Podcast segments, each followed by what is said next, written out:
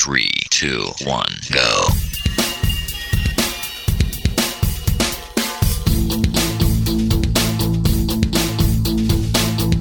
Enredando, la informática que se escucha.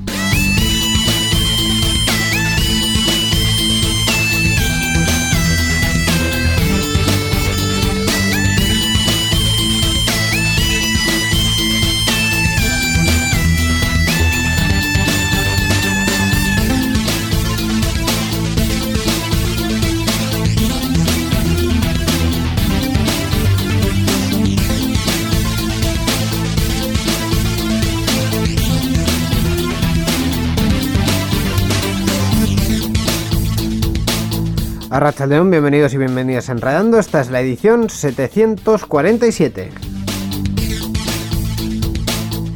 Y aunque no lo parezca, eso lo acabo de decir de memoria porque mm, mm, por lo que sea he empezado este programa y no tengo el guion abierto. Es una cosa maravillosa, ¿verdad, Miquel Carmona? Hola, ¿qué tal, Íñigo Sendino? Pues a ver, a ver el guion, no sé por qué no lo tienes abierto. Abre el guion, hombre. He estado Abre. también a punto de llamarte Borjarbosa, así que Está eh, bien, hoy no. empezamos muy bien. No hay problema. Me puedes llamar como quieras. Me han llamado cosas peores. O sea Me llamo cosas peores. 747. Oye, esos nombres que me gustan a mí. Capicúas, muy bonitos además. Sí, sí, la verdad que- 747. Muy bonito, muy, muy, muy estupendo y, Sí, sí. y la verdad es que está, está muy bien. Ya, so- ya son, ¿eh? Tú te pones a contar y uno detrás Unas de otro. unas cuantas. Si cada programa de Enredando midiese un metro por cada minuto de Enredando que hemos hecho, con 747 programas a una media de hora y media más o menos, entre los que duraban dos, horas, y los que, duraban duraban una, una. Eh, ¿cuánta distancia sería eso? No sé. Mucho. es, es la mayor tontería que me ha venido a la cabeza hoy. Así Bueno. que imaginaos, de aquí solo puede remontar. En cualquier caso, un programa habitual de Enredando, donde vamos a tener nuestras secciones habituales sobre videojuegos, sobre podcast, Podcast. así que van a pasar por aquí también eh, Roberto y Gaiska. Ajá. Vamos a hablar sobre Linux, como siempre, y también las noticias con mm, quien acabo de mencionar, Sí. por Jarbosa, que también viene También está. en un ratito. Así que si queréis pasar una horita hablando y sobre todo escuchando cosas sobre tecnología, pues aquí comienza el programa que tenéis que escuchar, Enredando. Participa con nosotros en Enredando. Envía tus mensajes al email oyentes@enredando.net o a través de nuestra página web en www.enredando.net. También estamos en Twitter. Sigue al usuario Enredadores. Esperamos tus comentarios.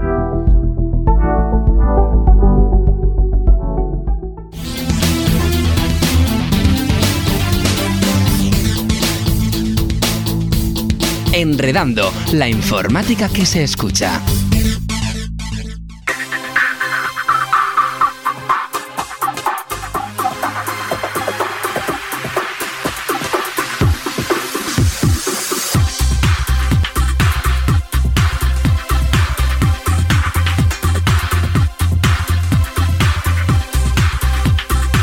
Continuamos en esta edición de Enredando, vamos a hablar en este momento de videojuegos, pero no de un videojuego cualquiera ni de uno que ha salido hace poco, ni no, no, no. Vamos a hablar en concreto del videojuego que quiera Gaiska, así que necesitamos a Gaiska. Hola Gaiska. Arachaldeón, ya me habéis humoneado. Hola, hola. Correcto. Eh, si el hombre misterioso estuviese aquí, diría Kosillo Sinuyutsu. Dicho esto, que es una referencia que solo tú entiendes. Dicho esto, Gaiska, vamos a empezar, por favor. Pues Porque creo que hoy nos vamos a ir por la parra demasiado. Hoy, hoy nos vamos a ir por la para mucho, porque hoy no venimos a hablar, tú mismo lo has dicho, no venimos a hablar de un juego cualquiera, venimos a hablar de un juego que quiera yo, sí, pero más allá de eso, venimos a hablar del sinónimo de dificultad. Venimos a hablar de la obra, de la joya, de las locuras de, mm, de los creadores de las locuras de Kojiman, vienen las locuras de Miyazaki, viene la interconectividad, viene Dark Souls.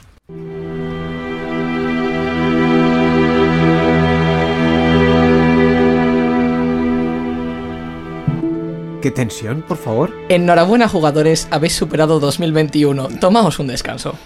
Por si alguien no lo entiende, ese es el meme de diciembre de 2021. Qué bonito. Qué bien. Dicho esto, ¿qué es lo que estamos escuchando? ¿Qué es lo que estamos escuchando? ¿Por qué tenemos que poner esta música en este momento? Este, este es la definición exacta de hostilidad conocida.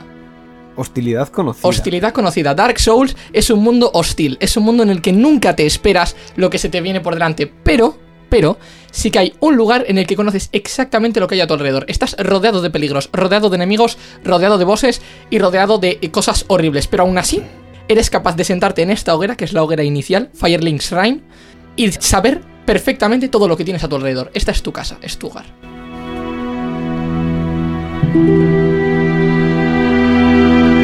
Yo creo que con esto pega que empecemos a hablar por la historia. Bastante, la verdad. Dark Souls tiene lugar en el eh, reino ficticio de Lordran, es un reino. Los jugadores, en este caso, toman el papel de un personaje humano no muerto. Si lo jugáis en inglés, escucharéis multitud de veces Hollow. You're practically Hollow. Hollow es no muerto.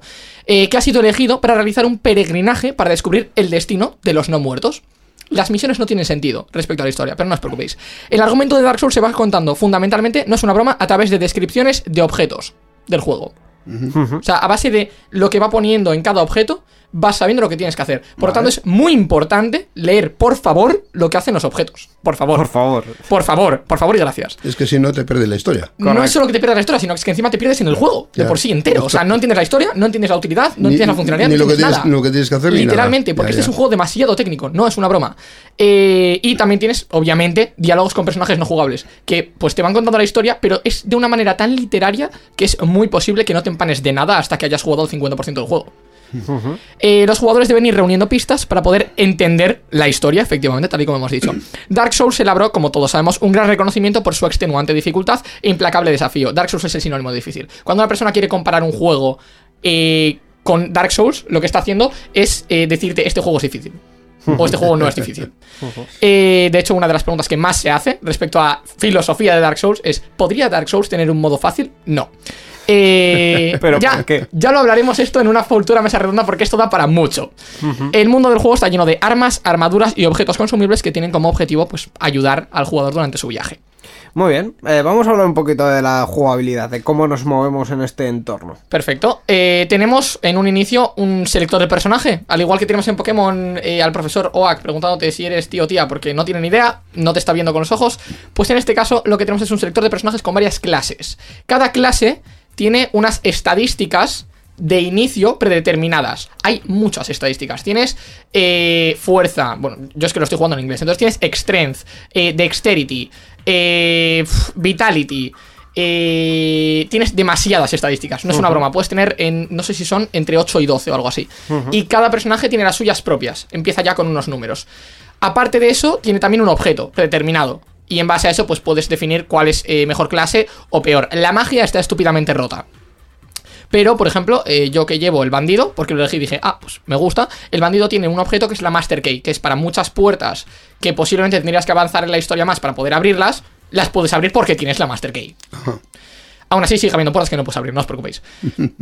Aparte de eso, armas. Hay muchísimas armas, cada una de un tipo, y cada arma requiere unas estadísticas para blandirla, tiene unos tipos diferentes de daño, unos números diferentes de daño y una utilidad contra diferentes enemigos.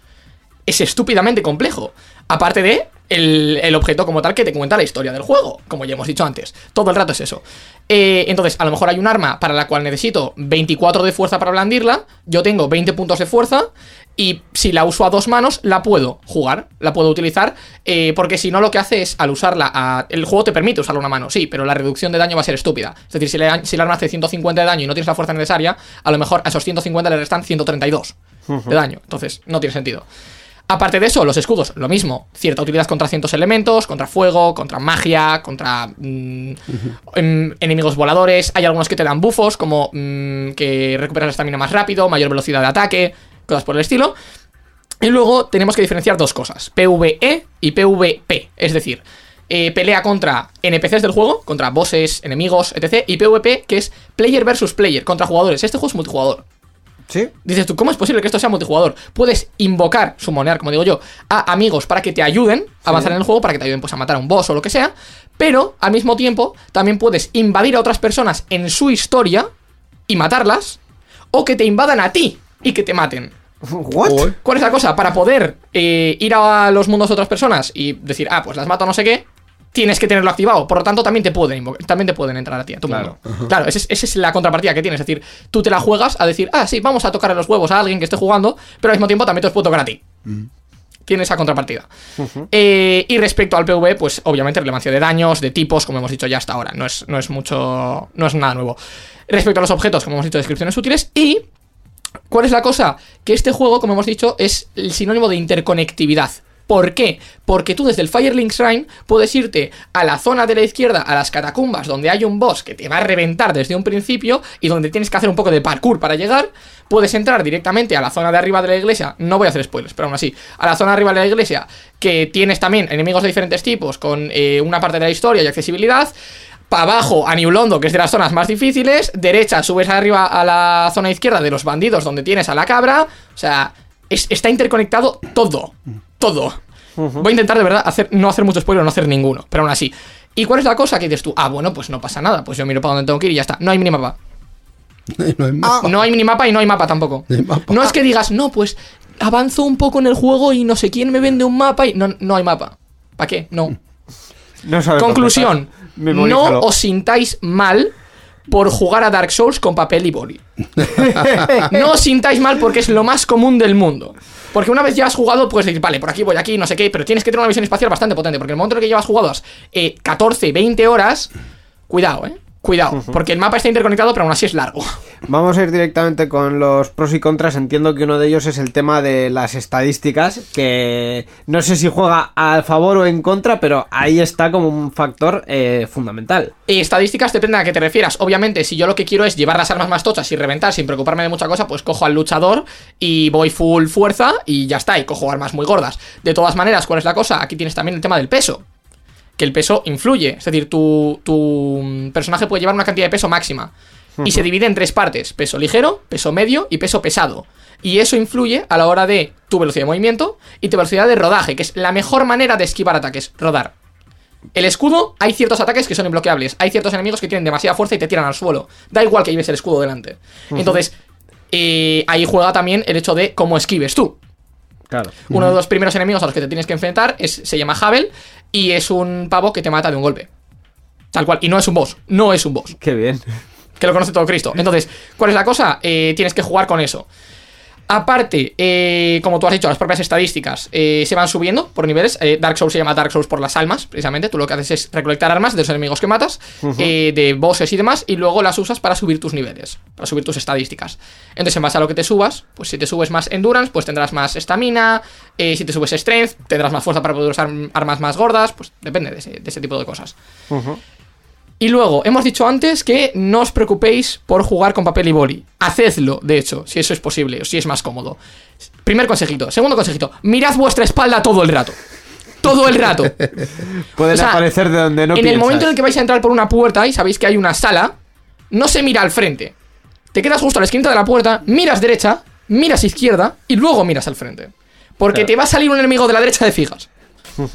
Entonces, eh, en el momento en el que tengáis una zona en la que podáis percibir que puede haber enemigos, es decir, todo el rato, eh, estás todo el rato atentos a, a la- adelante, atrás, izquierda, derecha. ¿Y cuál es el problema que dices tú? Bueno, pues oye, me preocupo de mirar atrás. Hay una zona en la que te pueden caer enemigos del techo. Qué bien. Qué- qué bien. La también. verdad es que. También, no os es- preocupéis, no os preocupéis. No están tan rotos como para decir, vale, te mato del tirón, pero aún así. O sea, Dark Souls es un juego en el que los reflejos y la precaución se valoran mucho. Así que tenedlo en cuenta. Porque la dificultad está ahí, porque que yo sepa, no existe un juego todavía en el que literalmente te metan porque no te dicen nada. Tienes tutoriales de con esto, con este botón haces este ataque, con este botón haces este ataque, y con este botón haces este ataque. Perfecto, vale.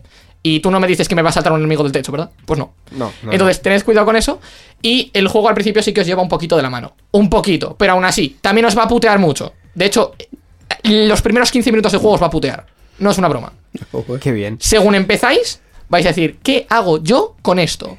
Porque literalmente, y ahora ya no es spoiler, porque son 5 minutos de juego. Según entráis al juego, vais a tener que pelearos contra un boss con un arma de mierda que lleváis, que literalmente se puede matar, es posible matarlo, pero tenéis que estar 12 minutos haciendo un combate implacable. Perfecto. Qué bonito. 12 minutos alrededor de él, haciendo combate perfecto, porque lleváis un arma que hace 2 de daño. Entonces, sí, hay trucos para tal, no sé qué, pero eso tendréis que descubrirlo por vuestra cuenta. Yo ahí no voy a hacer más spoilers. La verdad es que toda esta recomendación ha sido entre tétrica y alentadora, así que no, no sé. Es si- una obra de arte. ¿Es compleja? Mucho. Si podéis jugarlo con alguien que lo ha jugado previamente, como estoy haciendo yo, que es un poco la persona que os lleva más de la mano y os dice, vale, no os va a spoilear ni nada, y los enemigos os los vais a comer y se va a caer uno del techo y se va a reír de vosotros, sí, pero aún así os va a llevar un poco de la mano en el sentido de, vale, pues tienes estos enemigos y tal. Y esto es aprendizaje puro y duro. Vas aprendiendo el mapa, vas aprendiendo lo que hacen las armas, vas aprendiendo la importancia de las estadísticas, vas aprendiendo lo que hacen los enemigos, porque no tienes ni idea, según lo veis, obviamente. Eh, esto es prueba y error. Morir en Dark Souls no es un error, es lo mejor que podéis hacer. Perfecto. Eh, recuérdanos por último en qué plataformas está disponible. Pues Dark Souls, eh, este es la- el primero de Dark Souls, que es justo el antecesor a eh, Dark Souls 2 y el sucesor de Demon Souls, Sí. altamente criticado. Eh, actualmente lo tenéis en PlayStation 3, 4, Xbox 360 y Microsoft Windows, lo tenéis remasterizado en Steam, que es al que estoy jugando yo. Muy bien, pues eh, esta es la recomendación. Dark Souls, un juego para morir. Gracias. Un juego, un juego para morir. Y como diría Joseju, voy a terminar con una frase que es Dark Souls es el Dark Souls de los Dark Souls. Ha dicho. Gracias, Raisga. Muchas A gracias. vosotros. La informática que se escucha.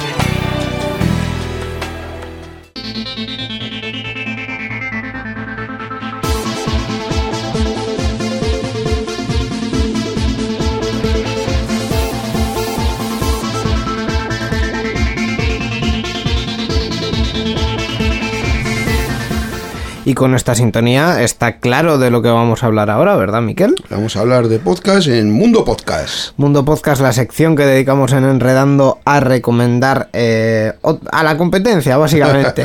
Pero bueno, como suelen ser de otros temas, ah, incluso de tecnología también comentamos. Algunos sí, algunos sí. Pero bueno, eh, no, no hay problema. No hay Nosotros mm, os queremos a todos, compañeros podcasters. y en concreto, de todos los compañeros podcasters a los que queremos, eh, hay uno que especialmente, que es a Roberto, porque nos trae estas recomendaciones. A Rachaldeón, Roberto. Arracha León, Íñigo, Arracha León, Miquel. Hola, Roberto. Hoy de qué vamos a hablar.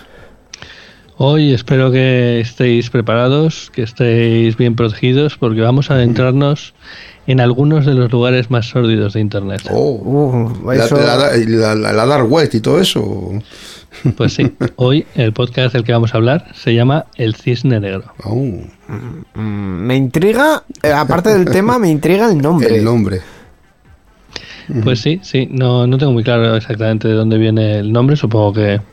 No, no voy a suponer nada, no lo sé. Porque eh, si algo te enseña este podcast es que eh, los memes y lo que puedes encontrar por internet tiene muchas lecturas. Uh, Sí, sí, sí. ¿vale? Entonces es mejor no suponer. Eh, este podcast, ellos mismos dicen que explora la miseria que hay en el corazón humano. Madre mía. Pues Es bien, de- empezamos. Sí, sí. Es de la gente que hace otro podcast, que es anterior, que se llama La Tortulia. En- y básicamente la tortulia se hace una semana y la otra semana ahora hacen el, el cisne negro. Ajá, Van alternando. Exacto. Entonces, eh, bueno, pues este, este podcast está especializado en los recovecos oscuros de, de Internet. En una cosa en particular, para que lo tengáis en cuenta, y por su acento y tal, es que son uruguayos. Eh, sin más. Sí, sí.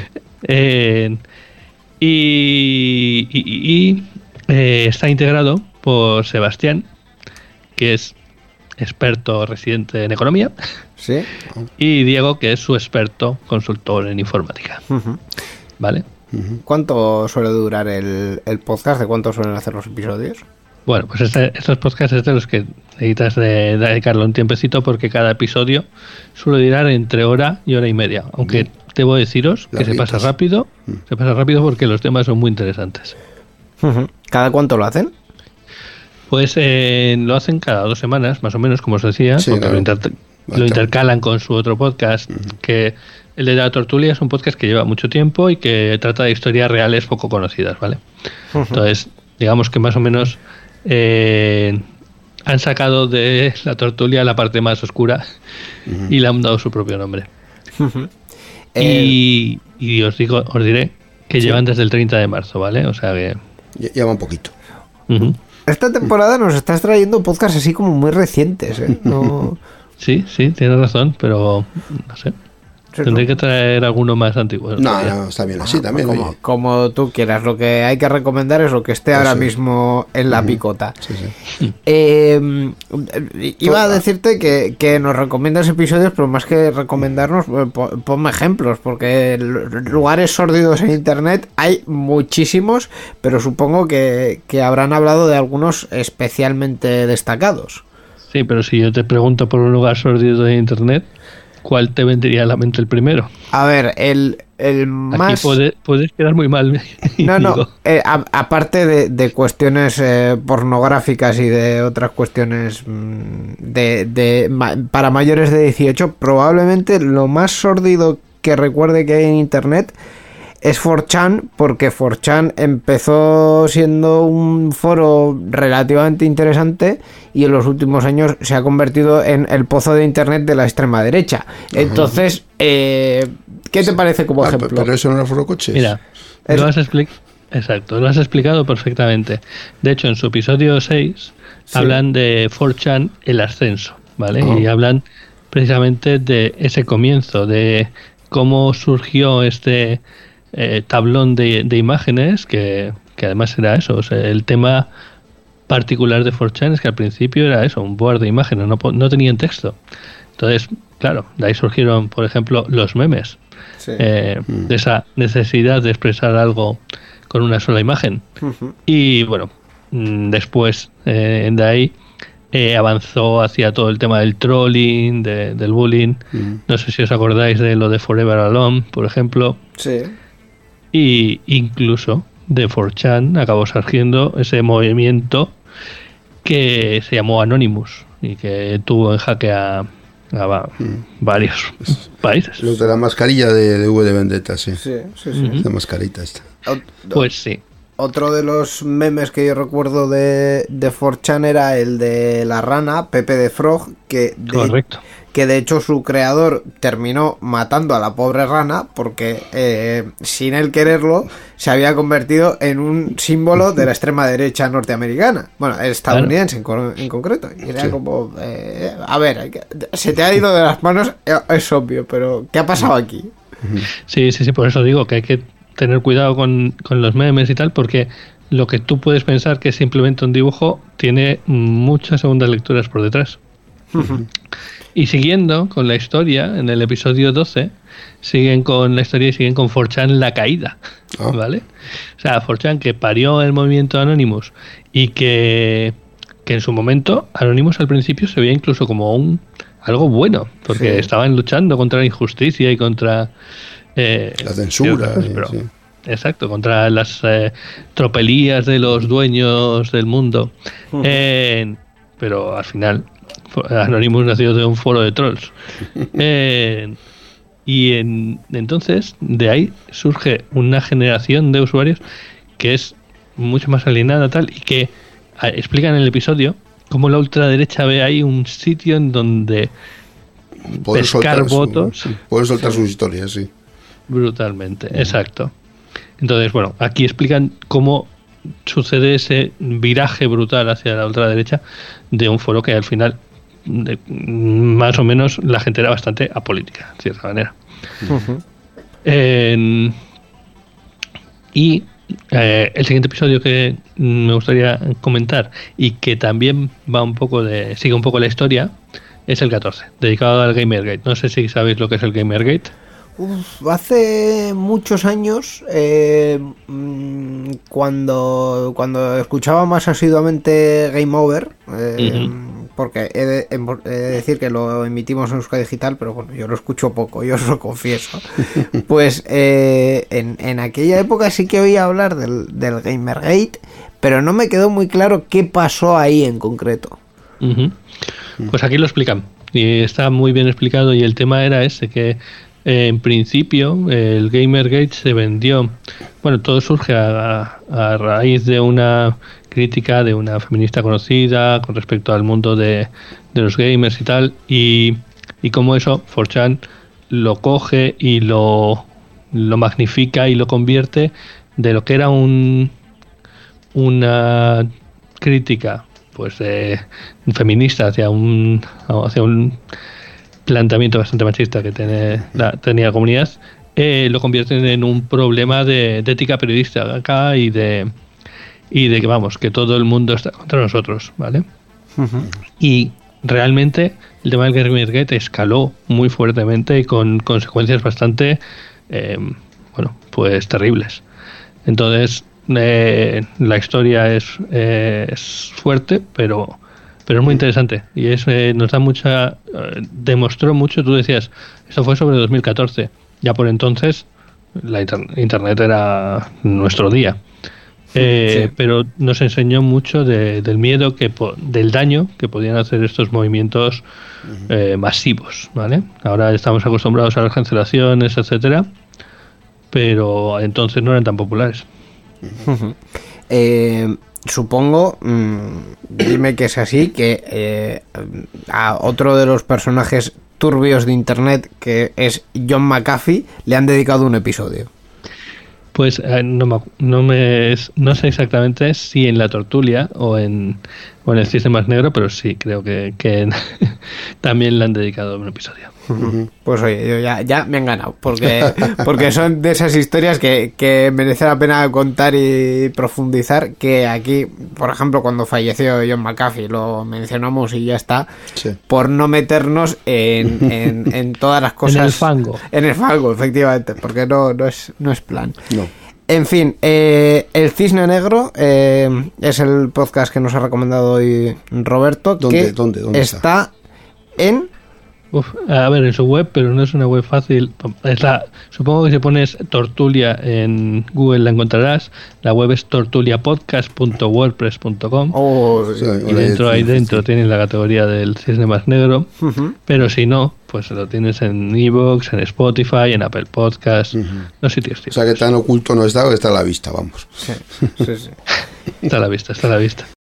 Muy bien, pues eh, El Cisne Negro es el podcast que, que, como decía, nos recomendaba Roberto. Gracias por traérnoslo y en la próxima nos volvemos a escuchar. Claro que sí. Nos volvemos a escuchar y hasta entonces, escuchad muchos podcasts. Agur. Agur. Si te gustan nuestros programas, suscríbete y apóyanos. Puedes entrar en patreon.com barra euskadigital y desde 2 euros al mes tener acceso anticipado a todos nuestros programas, además de un podcast exclusivo con todos los secretos de la radio. También puedes hacerte suscriptor de nuestro canal twitch.tv barra euskadigital e interactuar con nuestros directos, además de tener la opción de volver a verlos en diferido.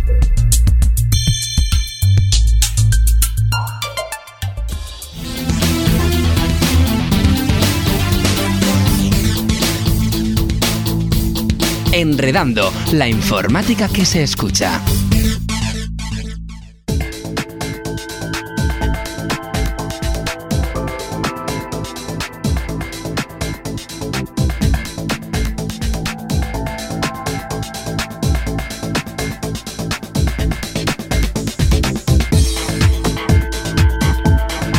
Pues abrimos el capítulo de la actualidad tecnológica, como siempre, hablando sobre eh, una noticia de software libre, Software sobre libre. GNU Linux. Eh, bueno, en este caso sobre dispositivos móviles, pero también va También un poquito por ahí. Sí, sí, sí. Bueno. Eh, bueno, vamos a hablar de, del PinePhone Pro, el móvil ideal para los entusiastas de Linux. Si en el programa anterior, en esta, sección, hablaba- en esta sección, hablábamos de un software para móviles, aunque se centraba más en modelos algo antiguos, en esta ocasión, aunque seguimos hablando de móviles, nos hemos modernizado un poco. En concreto vamos a hablar del PinePhone Pro, PinePhone Pro, que es la nueva versión del PinePhone que fue lanzado en 2020. Este nuevo dispositivo es claramente más potente, pero sigue destacando por tener Linux preinstalado gracias a su, su distribución Manjaro ARM con la interfaz Plasma Mo- Mobile. Aún más llamativos son sus interruptores de privacidad que permiten desactivar físicamente apartados como el modem, el micrófono o las cámaras. Si bien sus características técnicas no lo hacen el móvil más potente del mercado, tiene algunos detalles pues, que llaman la atención de los entusiastas de Linux y desarrolladores. Una de las características más llamativas del, Fine, del PinePhone Pro es la posibilidad de añadir funciones a través de diversas carcasas. No es un móvil modular al uso, pero sí es capaz de encontrar de contar con nuevas opciones gracias a los accesorios de los más originales. Accesorios tales como un lector de huella, un teclado físico un módulo que permite inter- interconectar dispositivos a redes descentralizadas usando tecnologías como The Things Network o Helium, o una carcasa que permite añadir carga inalámbrica a través del estándar QI. Resumiendo, todo en el Fine, Fine, Fine Phone Pro, que me cuesta decirlo, es que Sí. es muy complicado esto. Pino, el Pino en inglés, ¿no? Sí. Pino, Pinophone. Sí, teléfono pino. Teléfono Pino está claramente, este dispositivo está claramente orientado a los entusiastas de Linux que se sientan cómodos con este ecosistema. Como también está orientado a los entusiastas de Linux esta sección, También, de la, en la que supuesto, hablamos sí. siempre sobre cuestiones relacionadas con GNU Linux y que siempre viene patrocinada por el club. Ajá. Sí, bueno, pues eh, esta noticia, bueno, como todas las que contamos aquí, está en la página web del club. ¿Qué es el club? El club es la, la asociación de en Vizcaya de usuarios de GNU Linux que se dedica a promover el uso del software libre tanto en el ámbito público como en las empresas y usuarios particulares. La página web del club la he nombrado antes, pero ahora vamos a decir eh, la dirección. La dirección es y latina z. La informática que se escucha.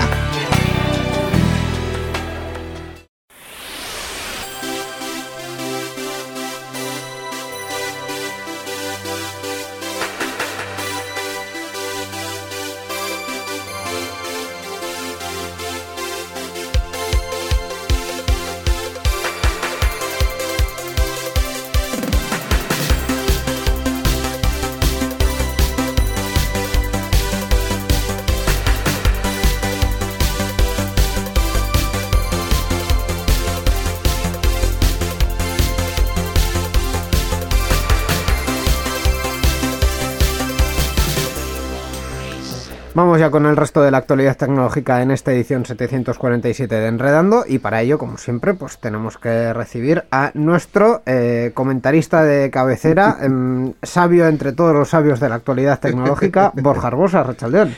León, muchachos. Hola, hola Borja. Vamos a empezar hablando de un evento, porque aunque no lo parezca, se siguen celebrando algunos eventos poco a poco. eh, y uno de ellos es quizá el evento sobre eh, desarrollo de software mm, que yo recomendaría más en la vida, que es Bilbo Stack. Eh, Bilbo Stack 2022 va a volver con ocho ponencias sobre las últimas tendencias te- eh, tecnológicas. La décima edición de este evento tecnológico, pandemia, pandemia mediante, trae al Palacio Euskalduna un amplio abanico de conferencias sobre las últimas tendencias tecnológicas, efectivamente. Los ponentes, divididos en dos salas distintas, hablarán so- ah, sobre el futuro del trabajo, eh, inteligencia artificial, metaverso y Kubernetes, entre otros Kubernetes, temas. Kubernetes. Kubernetes, perdón, entre otros temas. ¿Cuándo va a ser esto? Pues el próximo 29 de enero. Efectivamente. Si eh, lo estás escuchando antes, pues si no, después, pues Hombre, os lo habéis perdido. Hoy debería ser eh, 27. Sí, bueno. O si estáis en el podcast, 28. 28. Pero bueno. Bueno. Eh, en cualquier caso, es un evento que todavía tiene por ahí algunas entradas. O sea, Sí. os podéis apuntar en lista de espera para poder ir. Y es un evento muy interesante al que hemos acudido varias veces. Sí. Sobre todo por una cuestión. Hemos dicho que está dividido en dos salas distintas. Una es para los que saben programar y otras para los que no saben que no. programar. Y es maravilloso porque hoy eh, un evento sobre desarrollo Sí. de software en el que puedes ir sin tener ni puta idea de nada y te, y te enseñan cosas, te dicen Está- cosas bien, interesantes. está muy bien, sí. Pues está muy bien, ¿no? Y además son majos. Y además somos- Muy buena gente, es cierto, eso es cierto. me parece muy bien. Eh, por, por poner un, un criterio, ¿no? O sea, el evento es bueno, son majos, todo esto. Pues sí, eh, ese es el, el evento, el que habitualmente en enero era el, el evento de la zona, así como de apertura de las cosas. Pues este año, 29 de enero, en el Palacio Euskalduna, Bilbo Stack 2022. Y vamos con más eh, noticias. Eh, yo voy a levantar la mano eh, ahora mismo. Miquel, eh, mm, presento una enmienda a la totalidad de la siguiente noticia. Bueno. ¿Por qué vamos a hablar de que la CNMV va a limitar la publicidad masiva sobre criptomonedas? Hombre, las criptomonedas es algo tecnológico, ¿no? No. Eso, es- eso es tecnológico. como, eso es como si me dices que el oro es algo tecnológico o las acciones del Nasdaq son algo tecnológico. Perdona, yo difiero, ¿eh? que el oro y las acciones del Nasdaq existían antes de que existiese Internet. Las criptomonedas no. Efectivamente, Eh, sí, estoy de pero contigo. hoy en día, hoy por hoy, eh, por muchos expertos en estas cosas, en blockchain y criptomonedas que hemos traído, yo sigo llegando a Para, la para crear oro, utilizar un ordenador. No, no. mm, Sí, no, sin no. embargo, se para el Bitcoin- minar, No, minar bitcoins con ordenadores. Yo sigo llegando a la conclusión de que las criptomonedas son un valor especulativo. ¿Y eso punto. que quitado tecnológico? Sí, pu- pueden ser un valor especulativo tecnológico perfectamente. Yo la primera parte a la que fui, me acuerdo contigo en la Guipúzcoa Encounter, eh, no sé ni en qué año era, 2013 o 2014, ya me enseñabas gente que estaba ahí, que iba ahí específicamente con, con minería de bitcoins. Ese que está ahí, ese está minando, minando bitcoins. bitcoins. Me acuerdo ¿En mi frase, 2013? que el bitcoin va a quebrar. El Bitcoin va a quebrar. Sí, Bueno, ba- quebrado, bajar- a bajar ha bajado mucho, ¿no? Sí, pero desde luego no por lo que lo sacó ese señor. No, eso sí. ha quebrado como cuatro o cinco veces desde entonces. Eh, ¿Me dejas leer la noticia? Te dejo, te dejo, venga, dale. La Comisión Nacional de Mercado de Valores quiere atar en corto a la publicidad sobre criptomonedas. Este organismo supervisora pues, ha ha publicado una circular, la primera sobre esta materia en Europa, que obliga a las empresas que animan a invertir en estos productos no regulados a través de campañas masivas dirigidas a más de 100.000 personas, eh, bueno, les obliga a solicitar autorización al menos 10 días antes de su ejecución para garantizar que la información sea clara, equilibrada, imparcial y no engañosa. Perdón, tengo que hacer un inciso. Si la CNMV se va a meter en esto, igual que se metió en Nueva Rumasa, estáis jodidos.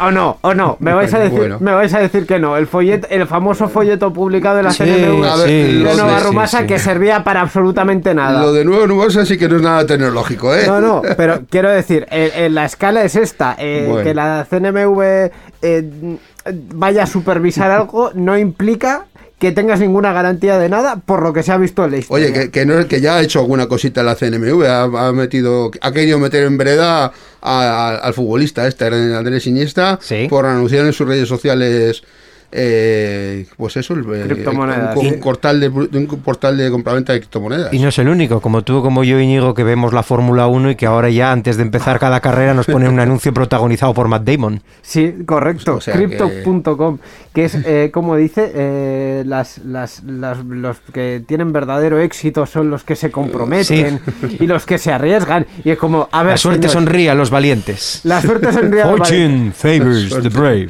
Correcto. O, o no. Yo digo o una no cosa. sonríe, Yo, depende. yo digo una cosa. Para esos, o sea, si vamos por aquí a especular, para esos eslóganes yo prefiero el de loterías y apuestas del Estado, que Sí. ya no lo usan. El de si sueñas loterías es mucho Ah, mejor. yo pensaba lo del que la suerte te acompañe. También, también. Me parecen eslóganes mucho mejores. Así que si Yo- vais a yo- tirar vuestro dinero, que sea la lotería. Yo- Yo prefiero un eslogan también aplicable a este caso. Hacienda somos todos. Correcto. Yo, de verdad, los anuncios de la lotería, desde que ya no sale el calvo de la lotería. Joder, ya no, ya no qué es lo tragedia. mismo. Ya no es lo mismo. Oye, ahora que habéis hablado de, de Hacienda, recordar dos cosas. Una, las criptomonedas, por muy tecnológicas que sean, también hay que declararlas. Sobre todo si has obtenido beneficios con Eh, ellas. a ver, Mayormente. Y si se- has obtenido beneficios de lo que sea, hay que declararlos. Como Y si te han pagado lo con ellas sea. también. También. Y dos, eh, háganse una VAC, por favor, o una VACU, porque la administración electrónica está muy malita. Eso, yo solo digo eso. Bueno, vamos a hablar de más criptocosas y cosas de humo y, bueno, cosas de las que yo estoy muy en contra. Eh, como alguien venga a sacar clips de este programa, me va a cazar en todo, porque es que de verdad. Eh, los NFTs llegan a la imagen de perfil de Twitter hoy, Sí, por Dios. bueno, pues Twitter avanza en su integración de la tecnología cripto con la posibilidad de utilizar un archivo NFT como imagen de perfil. Una función por ahora en pruebas para iOS nada más. Sí, sí, Esta sí. función va a permitir que se pueda personalizar la imagen de perfil con un archivo NFT, propiedad del usuario, que se mostrará con la forma de un hexágono. Esta novedad significa que el usuario puede vincular su billetera criptográfica a su cuenta de Twitter. Estupendo. Borja, comentarios. Eh, habría que ver cómo, pero hombre, supongo que si el objetivo de un F- NFT, al igual que tú mencionas con los bitcoins, es comprarlo para luego venderlo más caro, pues lo mejor es que lo publicites, ¿no? Cuanto más mejor. Eh, a ver, los, estos NFTs en este caso no sé si se pueden vender. Es una imagen, ¿no? No, a ver, tú no compras la imagen. Tú, en teoría, en Twitter lo que compras es el derecho a usar la imagen, porque la imagen puede que la tenga otro también, O sea, una licencia. y compras el hexágono. Ah, vale. Es, parece ser eso. Pero porque- Twitter te vende el hexágono o Twitter simplemente acepta que tú puedes tenerlo y te quiere poner una especie de vitrina especial para que lo muestres. Eh, correcto. Yo creo más Yo, yo eso creo que es la segundo, segunda. lo segundo, efectivamente. Sí, Pues sí. bueno, pues Eh, será que hay demanda, yo que sé. por- porque no sé o no me creo o, o creo que no. eh, Twitter lo que hace no es eh, compras tú uno y, y lo quita del, del, del mercado este Mm. que tienen. No lo sé. En cualquier caso, eh, un avatar con un hexágono. Perfecto, vamos a hablar de más NFTs. Más porque NFT. Hoy tenemos el día- Se ha metido en esto. bueno, Meta. Meta, bueno, Meta, Facebook. Meta se ha metido. Métase. Se por meta, aquí. se metió Meta o no se meta. Bueno, Bueno, bien, pues vamos eso. a continuar, por favor. El, eh, la matriz de Facebook Meta planea introducir los tokens no fungibles, NFTs por sus siglas en inglés, en las dos principales redes sociales de la compañía, Facebook e Instagram. Varias personas cercanas a la compañía han informado que, que actualmente está trabajando en nuevos formatos para permitir a los usuarios crear y vender NFTs, así como mostrarlos en sus perfiles. Además de dar bienvenida a los usuarios de estos archivos activos digitales, Meta pretende desarrollar una herramienta de la que los usuarios se puedan servir para crear y manejar NFTs y además se planea, se planea abrir un mercado digital para intercambiar estos bienes. Hemos llegado a explicar lo que es un NFT en este programa. Mm, yo creo Yo que no. creo que no, no. Vale, eh, token no fungible. ¿Qué significa esto en la práctica? Porque la teoría está muy bonita. Eh, la práctica es que tú tienes un archivo digital y un certificado de autenticidad de que ese archivo digital es ese y es único.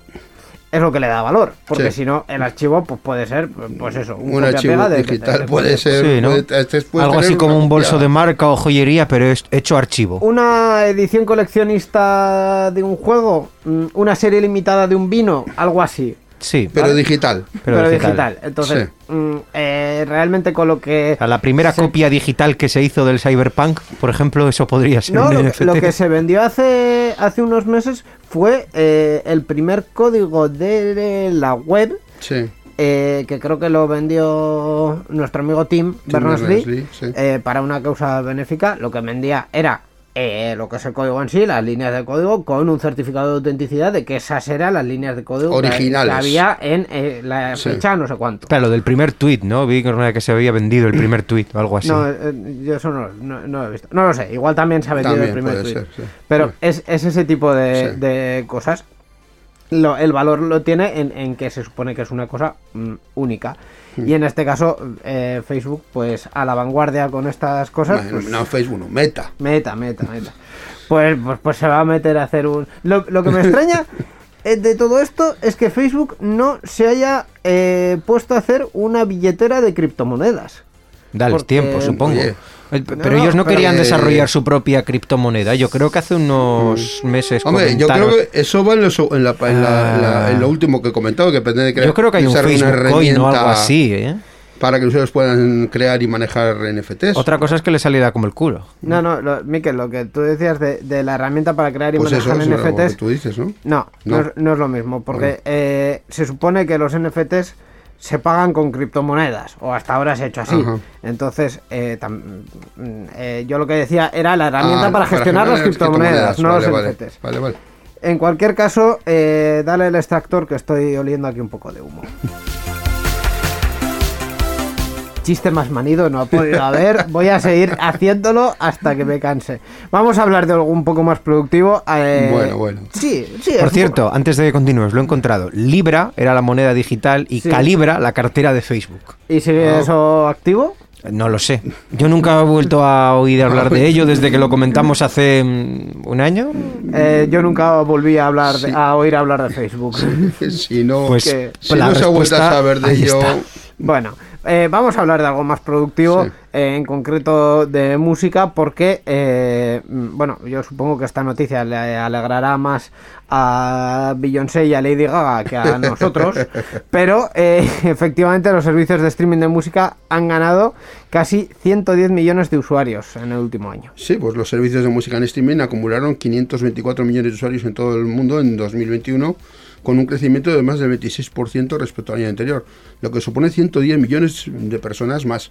Así se desprende de los últimos datos del sector de la música en streaming publicados por Media Research, referentes al segundo se- trimestre de 2021, en los que ha destacado el crecimiento de usuarios de pago en este mercado y el liderazgo de Spotify. Está claro que Spotify es el rey Sí. de todo esto, eh, con un 31% de cuota de mercado. Es, es muy difícil la llegar a la cuota de mercado que tiene Spotify porque con la presencia que tiene en Estados Unidos el iPhone Sí. y Apple Music, eh, es muy difícil llegar a ese, a ese 30% porque Estados Unidos es un mercado eh, que tiene mucho peso. Apple Music tiene el 15% de la cuota Sí. y increíblemente Am- Amazon Music tiene el 13%. Pues, Bueno. ¿Quién no usa Amazon Music? Bueno, pues. Parece eh, ser que personas humanas, pero Sí. yo no las he conocido. Ya, yo también alguna pruebecilla por si venía incluido con Prime, pero es que encima había que cogerlo aparte y es cuando dije, eh, no.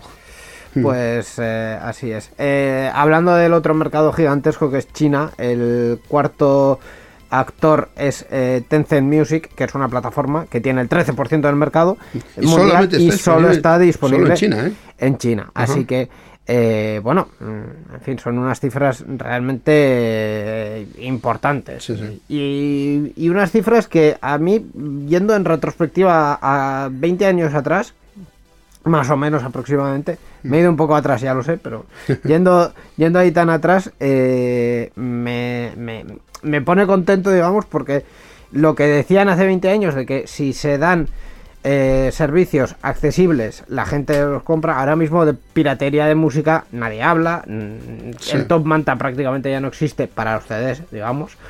Eh, entonces, mm, esto era lo que se necesitaba, una plataforma accesible en la que la gente pudiese pagar Y a un fácil precio, y a un precio adecuado, razonable. ¿no? razonable, no pasada de Que precio. Sí, es que evidente Spotify que- lleva a 10, a 10 euros al mes desde hace como pff, 15, no, Sí, 10 años. Desde que lo conocemos, por lo Sí. menos, yo creo que sí, Sí, nunca ha variado demasiado los precios.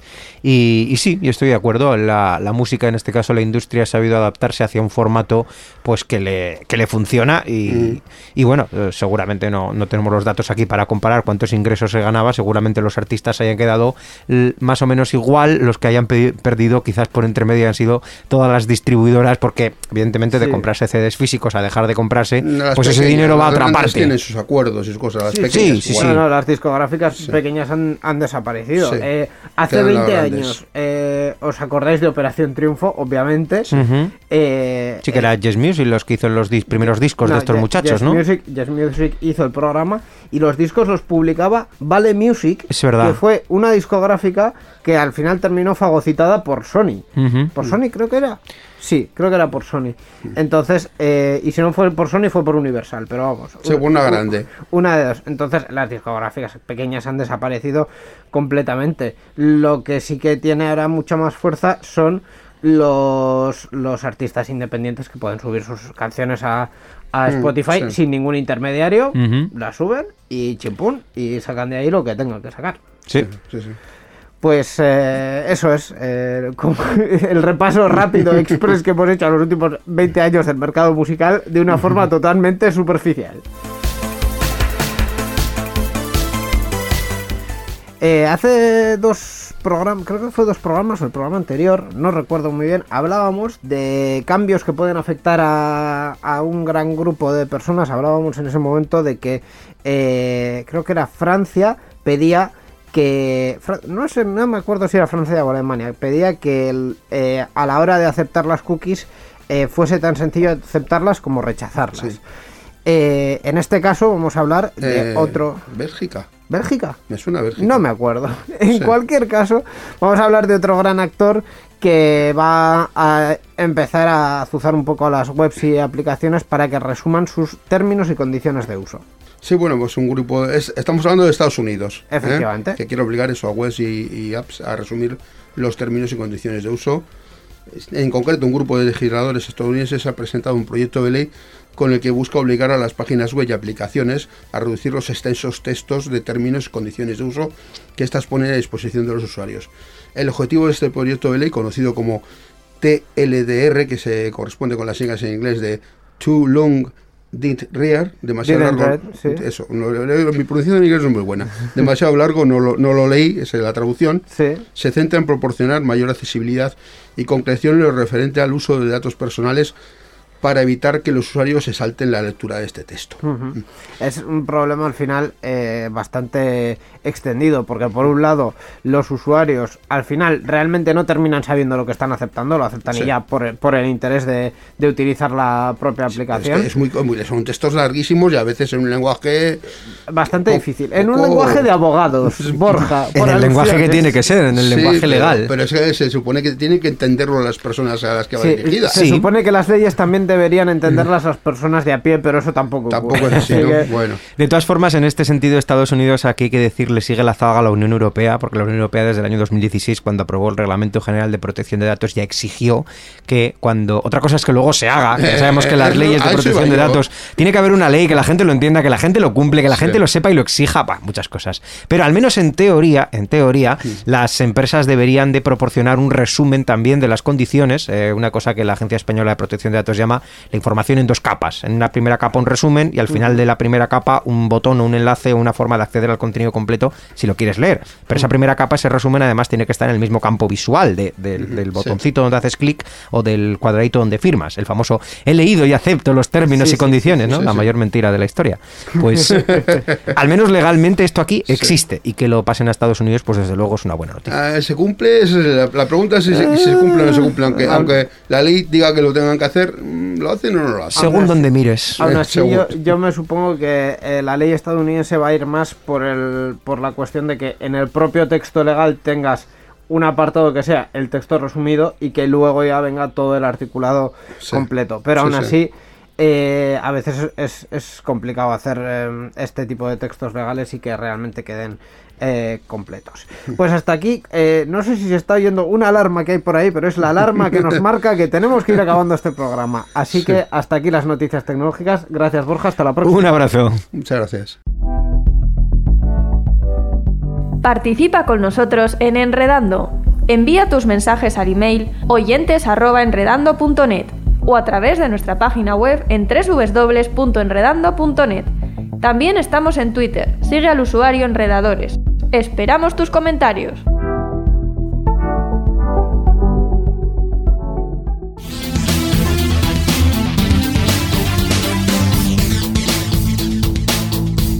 Enredando, la informática que se escucha.